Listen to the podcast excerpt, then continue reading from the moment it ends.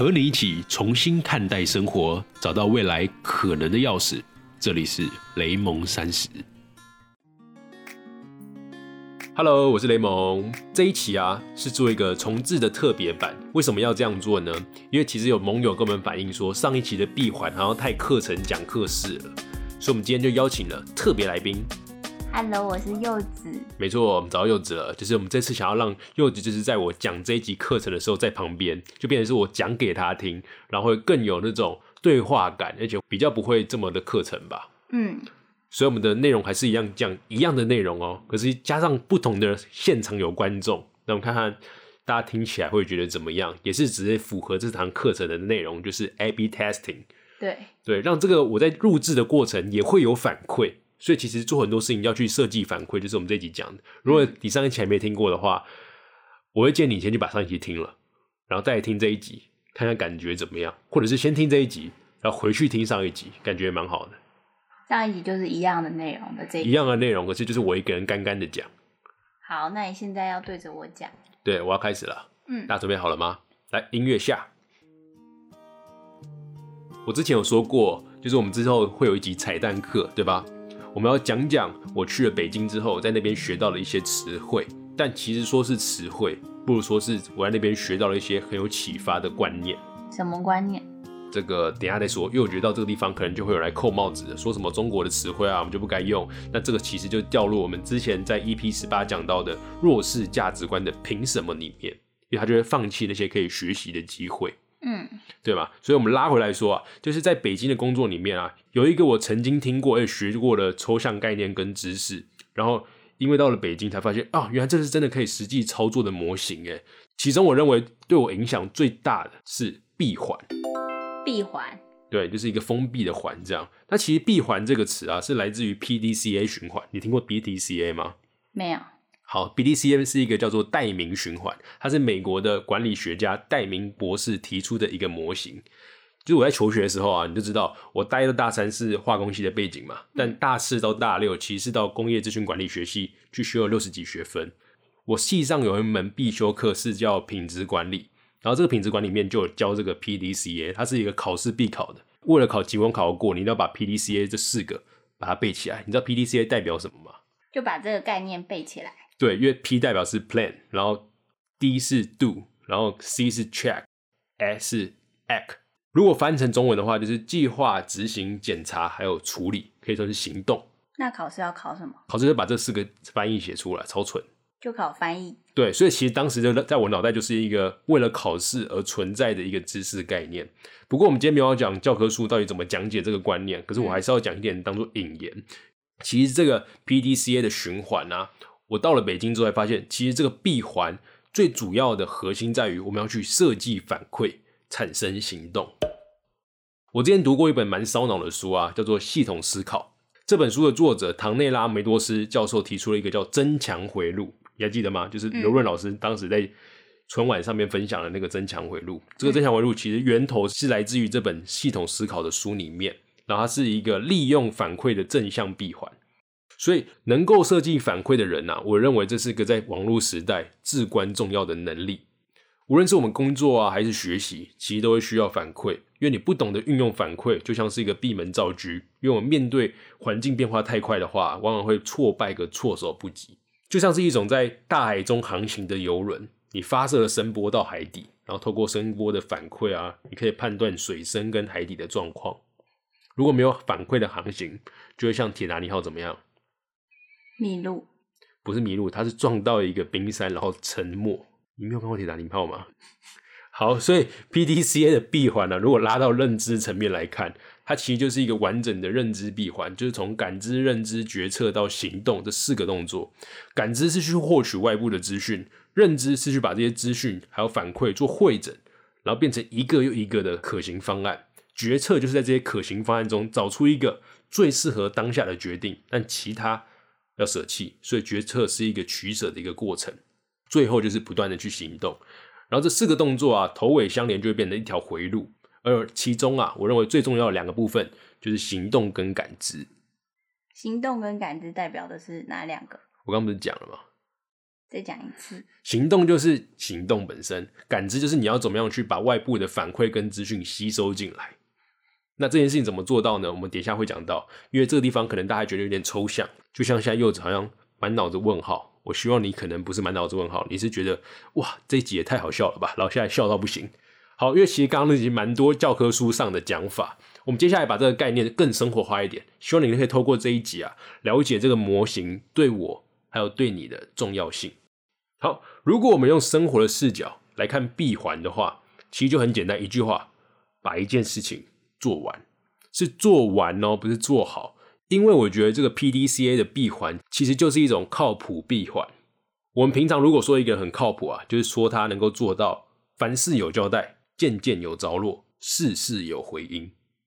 这听起来还蛮简单的，这其实很难哦。因为其实大多数人都被这个时代急躁感给影响太深，他缺乏了一种长期主义，或者说他是一个完美主义的人，所以他很难去把一件事情做完，因为他想要把一件事情做到好，所以一直想很多，就像你也一样。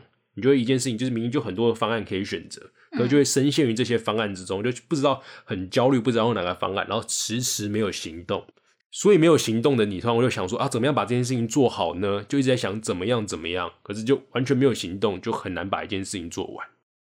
有没有听过一句话是英文的？他说：“Done is better than perfect。”嗯，你听过吗？完成比完美更重要。嗯，很好的翻译。这是 Facebook 的创办人祖克伯挂在办公室里面的一句标语，这也是 Facebook 到目前的企业的核心文化。哦，那这个企业文化会用在哪里？其实从你手上的 Facebook 的 App，你会发现你的朋友跟你手上的 Facebook App 好像长得不太一样。你有发现吗？其实 Facebook 是一个做 A/B testing 频率极高的公司，所以人人手上的 App 都会有一点点些微的差距。无论是在界面的设计、版位，还是在功能上，例如你不是有了一个最新的抱抱的表情吗？嗯，今天也有一个新的 IG 的名体。哦，我就没有啊，所以就是你的会有和我的没有，就是我可能会比你晚一个礼拜，或者跟你晚两个礼拜，那是因为 Facebook 正在做 A/B testing，然后你是被选中的灰度测试的用户。嗯，那他们为什么要这样？因为他们要根据收到的资讯去评估，然后做出方案，再把这些方案落实。在一小部分的用户，就你是被挑选的用户嘛，做回度测试，来透过反馈来验证说，哎，这个想法到底是不是靠谱的？用户需要这件事情嘛？用下去的时候有达到我们要的目标吗？这就是一种快速行动，然后获取反馈的闭环，一种做好产品的方式。就像我们为什么听到盟友的反馈，我们就来做这一集是一样的。所以就是有点产品思维的做法。对啊，就是要透过反馈让一件事情越来越好啊。可是，当然就是你这个反馈要是有设计过的反馈，所以我们基本上会听我们很棒的盟友的反馈。如果是一般的酸民说啊，为什么你不要这样做，不要这样做，我来懒得理他嘞。嗯，对，所以这个反馈是要你去设计的，不是所有反馈都要吸收。嗯，所以我在北京的互联网公司里面啊，做 A/B testing 的频率也很高哦，因为我们知道我们的目的并不是把这个产品给上线。我的目的是想看看我们的方案是否能够满足我们目标用户的核心需求。像我当时做的产品的目的是让用户的流失率下降，以及让我们的老用户替我们去运营新的用户，来降低内部的营运成本。所以基于这样的需求点啊，我们提出了一系列的产品还有功能。但我们的想法其实是一种假设，团队要做的事情就是去验证这个假设，无论这个假设是真。还是否，也就是我们如果推翻了这个假设，其实都是好的结果，因为从中会获得到好的经验。因为做 A/B testing 的目的就是去获取反馈，去沉淀你的经验，并不是把你心目中那个最终的产品给推上线。因为这只考虑到了你自己，而且也不是考虑到用户，也不是考虑到公司的未来。所以说啊，PDCA 的循环就是一种靠谱的循环。因为对于企业家来说，就是要敢于决策，敢于拍板。所以，对于个人来说呢，就要敢于行动，敢于试错。哦，那就是跟我们例会是一样的概念。对，就例会这件事情，就是把我们试错的获得到的一些反馈公布出去，然后再获取新的反馈。所以，我们这个音频节目，我会把它当做产品在经营，就是想要透过既有的量化数据，也就是那些平台给我的后台数据之外，我们透过怎么样的形式，把我们跟用户的距离给拉近，然后获得一些直化的反馈。没有办法透过后台的数据去收集，可是我们可以透过直播例会去第一线的了解我们自己的听众朋友们在意些什么事情，他他们是怎么样看待我们这个节目的。所以，我也常常跟你说啊，就是我们这一周的目标如果没有达到，没有关系，不论是脸书社团的人数啊，还是 IG 的追踪者，但是最重要的事情是你是否有从这一周的决策跟行动中去得到一些宝贵的反馈跟经验。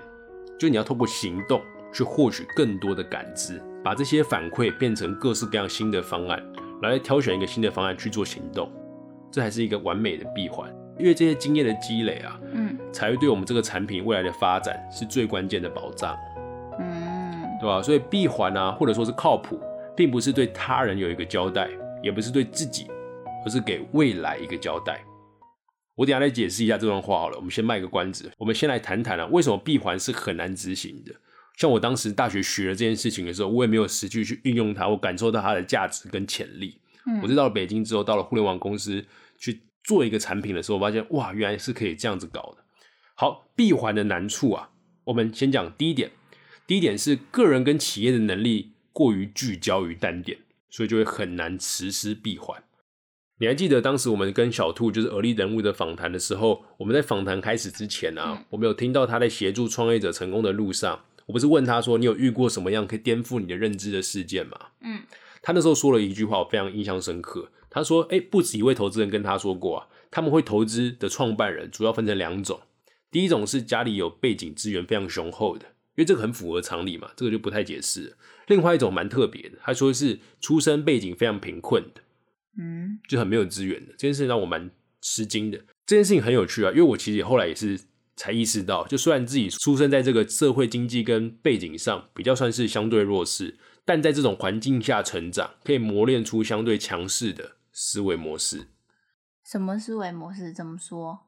因为小兔说啊，出生在贫困的环境里，会让人有寻找替代方案的能力，而且这个能力就是企业家最重要的能力之一。因为这点我很认同啊，因为寻找替代方案的能力，就是一种快速试错、快速获取反馈的能力，也是执行闭环的核心能力之一。就是你这个感知的能力会被开到最大，你会想要运用你身边的所有资源，去找出你现在仅有的可能方案。很多人就是不做行动就算了，还不会从身边的资源去重新配套出他有的方案，所以他的行动跟他的感知是搭不起来的。我可以举个例子好了，就是印度，你觉得它是个最贫困的国家吧？可它其实是最会输出国际型 CEO 的国家。如果你去看看世界上的巨型企业，你会发现印度裔的 CEO 其实越来越多了。在这几年，在世界五百强里面哦，有百分之三十都是印度裔。因为印度其实大家都知道，他们生活在一个相对困苦的环境，虽然培养出了一种寻找替代方案的思维能力。在印度语里面呢、还有特别的一个词叫做 “zuga”。主尬。主尬在中文的翻译叫做节俭的创新，它就是当标准答案不可行的时候啊，替代方案派上用场的一个概念。他说，虽然不能百分之百去解决问题，但至少可以先跑起来，不要放着问题不管，先行动起来，先去完成，能解决百分之四十就先解决百分之四十。如果家里面的花洒坏掉的话，那不就拿一个铁桶戳几个洞，然后把水管放在里面，这样就解决了花洒的这个需求。嗯其实网络上有很多很多有趣的 Jugaad 的例子，你可以听完这一集哦，去 Google 搜寻 J U G A A D Jugaad 去看看哦。好，听到这边呢、你可能会发现啊，我们过去的教育很推崇我们要单点极强，所以我们的科系都是独立分开的，必修非常的重，然后外系的选修还有通识课啊，往往都只是参考用。但是如果你要把闭环给做好，就必须要有替代方案的能力，那就需要在单个领域之外有其他的知识跟经验来交叉运用。这其实就有点类似查理芒格所讲那个普世智慧里面的那个多元思维模型。你知道什么？多元思维模型。这个还不是我跟你讲的吗？好啦，这也是我们为什么会看到有一些人其实学历很强，位置很高，但他的工作跟拥有的专业只是这个大系统里面的一个环节。嗯，单点能力虽然很强啊，但在面临这种越来越不确定、变化越来越快的市场的时候，反而不能靠谱的完成闭环，因为他没有办法去寻找新的替代方案。所以当遇到疫情的时候，发现哇靠，我们公司突然就没有办法面对了，他就挂。他不够弹性，他拥有的知识点跟经验不够多元。嗯嗯，在这个部分的最后，我想额外补个我最近听到一段很有趣的对话。他是来自台湾的知名创投 Jamie 林之成。虽然他现在是财科大的总经理啦，但有一段采访里面呢、他被问到，对于教育孩子，你认为最重要的一条原则是什么？你觉得是什么？诚实，好，果然是老派，老派就会说诚实、善良不。要诚实谦虚，不要诚实。好啦，其实诚实也蛮棒的啦。但是你知道 Jamie 在回答这个原则是什么吗？他觉得孩子应该要成长在艰困跟贫穷的环境里面，因为只有这样才可以砥砺他的心智跟能力。真的，嗯，你可以去看。好啦，那第二点，关于执行闭环起来的困难的第二点是什么呢？通常就是坚持完美主义的人，因为过度去追求的完美主义，就会很难做好闭环。我自己过去也是这样子，所以我还在努力的调整中。我在直播立位的第二集的十四分又三十秒钟有提到啊，在完美主义的毛病就在于什么？在于每条路都想要仔细的研究一遍，然后再找出最优解。但实物上，这个找决策、评估决策的环节往往会卡住，然后你就会迟迟无法下决定。之后发现那个行动的时机点都过了，你还没有行动。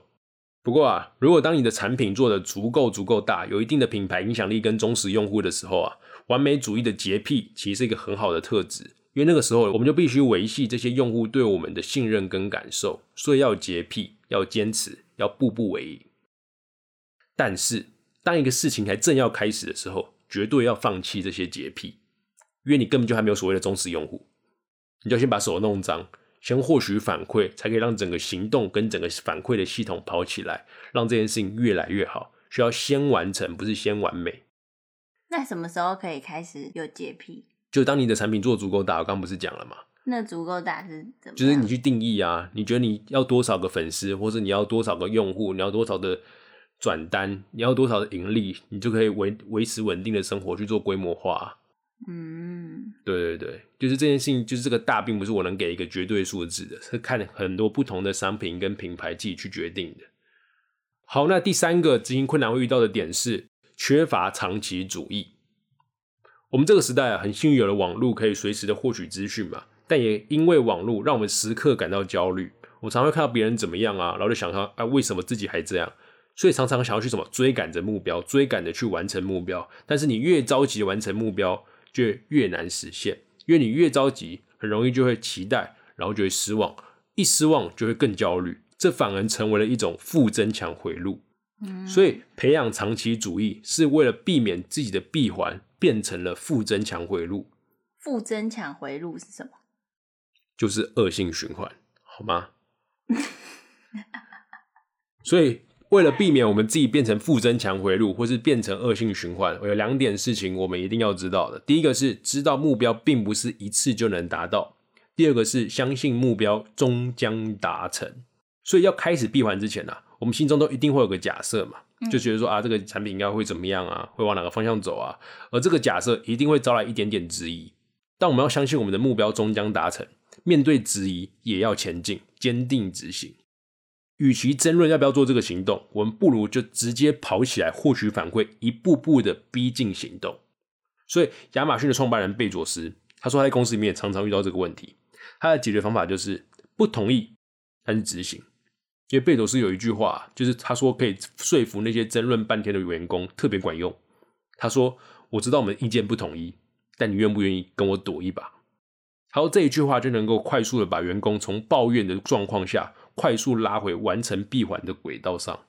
嗯，我在北京公司里面啊，当时我有跟你讲嘛，就一开始的产品方案我是不同意的，嗯我觉得做这个方案是不好的，是没有办法达成我们的目标的。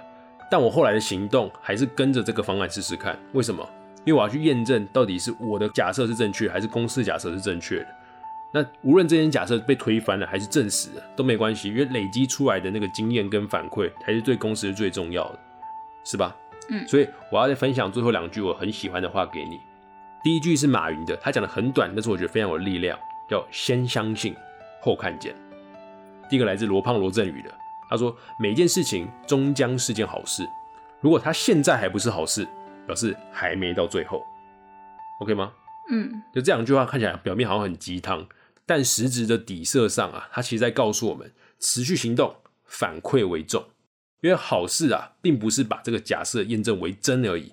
如果把假设给推翻，我们好好的累积这些经验，往未来去看，其实也是一件好事哦。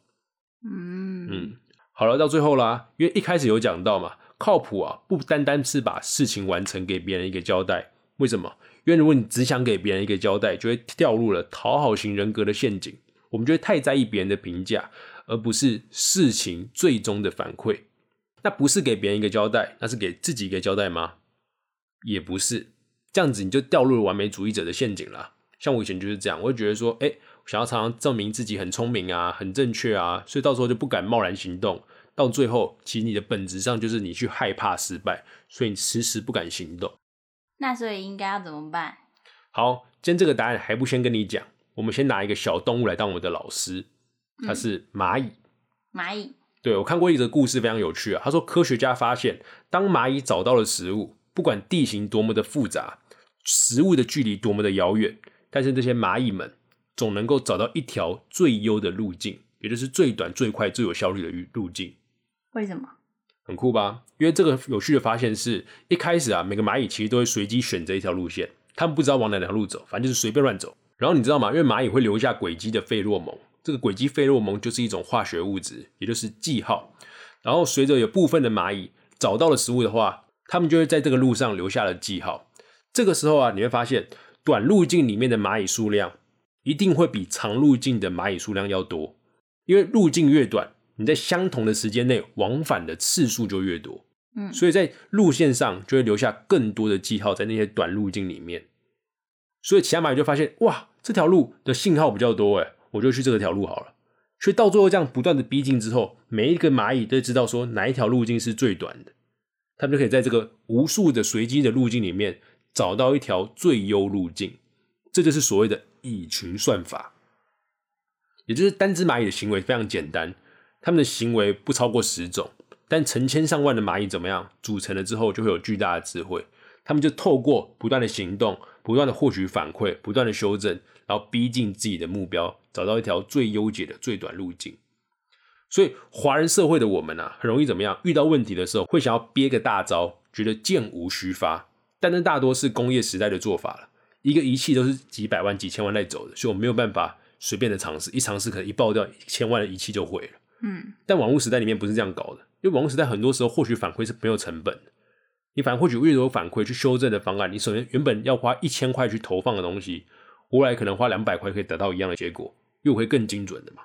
所以在网络时代里面，我们能够获取的反馈的面向越来越多的时候，怎么去设计反馈，才是完成一个闭环的核心关键行动。嗯，勇于尝试，不停修正，最终你会发现，你一步步的逼近问题的最优解，就跟蚂蚁一样。所以在很多时候啊，我们在行动的路上吃亏，往往不是怎么做的问题，而是。做不做的问题，闭环是为了形成一个反馈系统，给自己的未来按下那个启动的按钮。所以啊，我刚回到一开始那句话好了，我说闭环不是为了给别人一个交代，也不是为了给自己一个交代，而是给未来一个交代。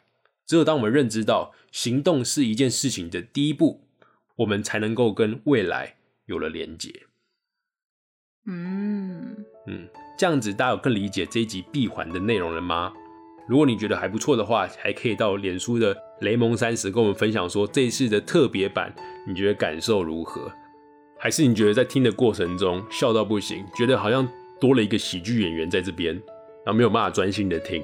所以其实你的任何反馈都对于我们未来前进跟改善有最好的帮助。所以我在想说，就是如果未来这这个内容啊，感觉好像在讲课，我们就找一个人来当我的听众，觉得请柚子当听众，这样我感觉可以更有对话式的感觉，听起来就不会这么的僵硬。嗯，好吧，就是这样，这是我们今天的彩蛋集，那我们下次不定期再见喽，拜拜，拜拜。